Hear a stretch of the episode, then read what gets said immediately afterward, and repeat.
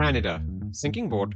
We don't have adequate housing, transportation, or medical infrastructure. Good luck finding a doctor, and unless you lose a limb in front of at least a dozen people, there's no ambulance coming. Really? Crime and disruptive protests are on the rise. Just stop oil. The budget will balance itself. We're bankrupt, running $30 billion a year in deficit. Stupid bond investors and our central bank don't recognize our government is being run by a bunch of out of control, drunken gambling addicts. Damn, that stings. Our immigrants don't assimilate and see themselves as better than us, even though they come from oppressive and ruined places. Will Canada find a way out of this mess? What we need now are less experts and less government. The years 24 and 25 are crucial. Canada kinda sucks right now. This is the Sinking Boat Podcast. Welcome to the first episode of the Sinking Boat Podcast. This is Harjeet Kandola. So, Canada kind of sucks right now, and a significant reason for that are our human rights tribunals. For example, 2017, an Ontario landlord was fined $12,000 by that province's uh, human rights tribunal for failing to respect his Muslim tenant's religion by not taking his shoes off when he entered their apartment.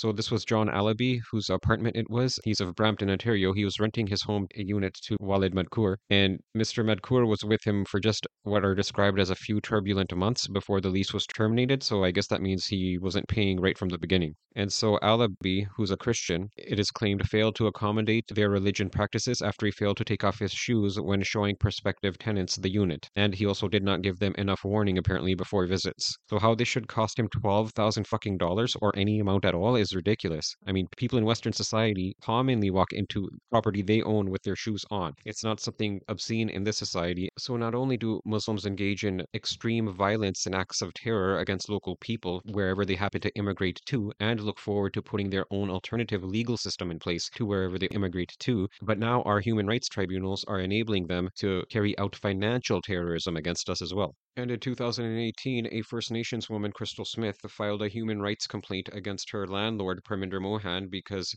he was preventing her from carrying out a, uh, cultural ceremony known as a smudging. So she alleges discrimination against her on the basis of ancestry, race, and religion because he forbade her from smudging in her Burnaby suite. And that, so that's a common indigenous practice that involves burning plants like sage or cedar to cleanse a space. Mo- Mohan said the smell was really strong and made him feel sick, and he believed that Smith was actually smoking marijuana. He tried to have the complaint dismissed, but the BC Human Rights Tribunal recently denied his application, paving the way for the case to go forward. And in 2020, the BC Human Rights Tribunal ruled in favor of the woman. The tribunal ordered the landlord, Parminder Mohan, to pay her, his former tenant, more than $23,000, a total that includes $20,000 as compensation for injury to her dignity, feelings, and self respect, $1,500 for lost wages, and $1,800 as compensation for expenses. So this is completely ridiculous. What $20,000 for injury to her dignity, feelings, and self-respect? Uh, that's totally arbitrary. There's no way there's a legal standard for judging that. It's just her saying that her feelings were hurt, and the judge awarded her $20,000.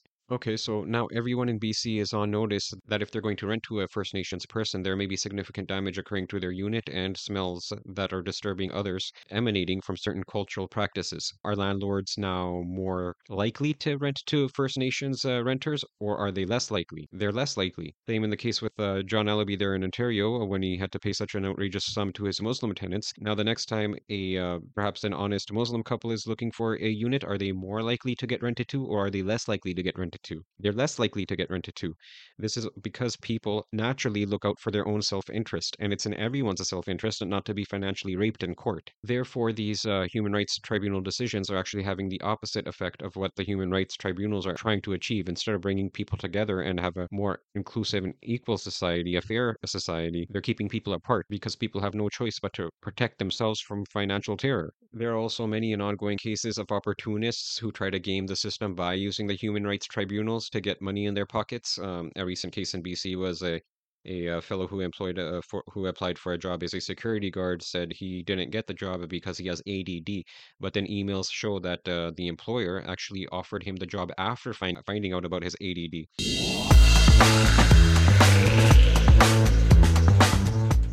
These actions have a wide range and chilling effect on Canadian society. How can we respect our neighbors as good and caring citizens should when certain neighbors have been bestowed with the power to financially destroy their own neighbors based on the slightest whim and as they see fit? Can any reasonable person not see that such arbitrary verdicts breed eternal fear and suspicion among the population? Fear and suspicion eventually breed utter hatred, not unity, and definitely not love. These unintended consequences are truly devastating, and shame on the arrogant fools of the human rights tribunals for being so ignorant of this fact. For the sake of creating and promoting harmonious relationships between people of different races and religions in Canada, the human rights tribunals of every province need to be brought down and disbanded at once.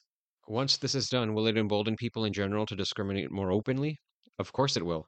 I'm okay with that fact because I want to be able to discriminate more myself. Ultimately, it is through the ability to discriminate can a society say it is truly free. I discriminate on a regular basis when it comes to choosing who I speak with or associate with, who my friends are, where I work, who I sit next to on public transit, and so on, along with millions of other people. But the so called protections under human rights legislation that affect hiring and business practices and landlord practices also need to be removed. The balance to this is that if someone or a company is clearly discriminating when it comes to a characteristic like race or religion, then they can also be free to face a lawful backlash to that decision. Plus, an, an entity can only discriminate to a certain point before they discriminate themselves out of business altogether. And those who are discriminated against usually don't have to look too far to get the service they need as long as they have money in their pocket. For example, if, if a certain cafe doesn't want to serve me based on my race, well, I wouldn't want to stay there anyways because I'm going to get shitty service and there's going to be animosity going on. I got money in my pocket, so I can just go to the next one who's more than happy to get that money. In order to keep our courts from becoming the very kangaroo courts of third world dictatorships, the burden of proof must remain on the shoulders of the accuser and their counsel. Is this always fair? No.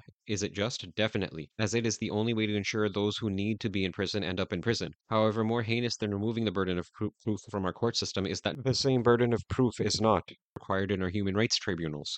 One must simply claim to be offended, and the elitist panel arbitrarily decides if the offended party deserves a financial payout. In order to justify its own existence, it is in the best interest of the Rights Tribunal for the definition of hate to be perpetually expanded in order to expand its jurisdiction. Also, it is in their best interest to agree with each offended party because if it objectively looked at whether damage had occurred, then it would have to deny claim after claim. In this case, many would begin to make noise the Council is failing to meet its mandate. This dictates how the very existence of provincial human rights tribunals are troublesome and why they all need to be stopped and disbanded at once.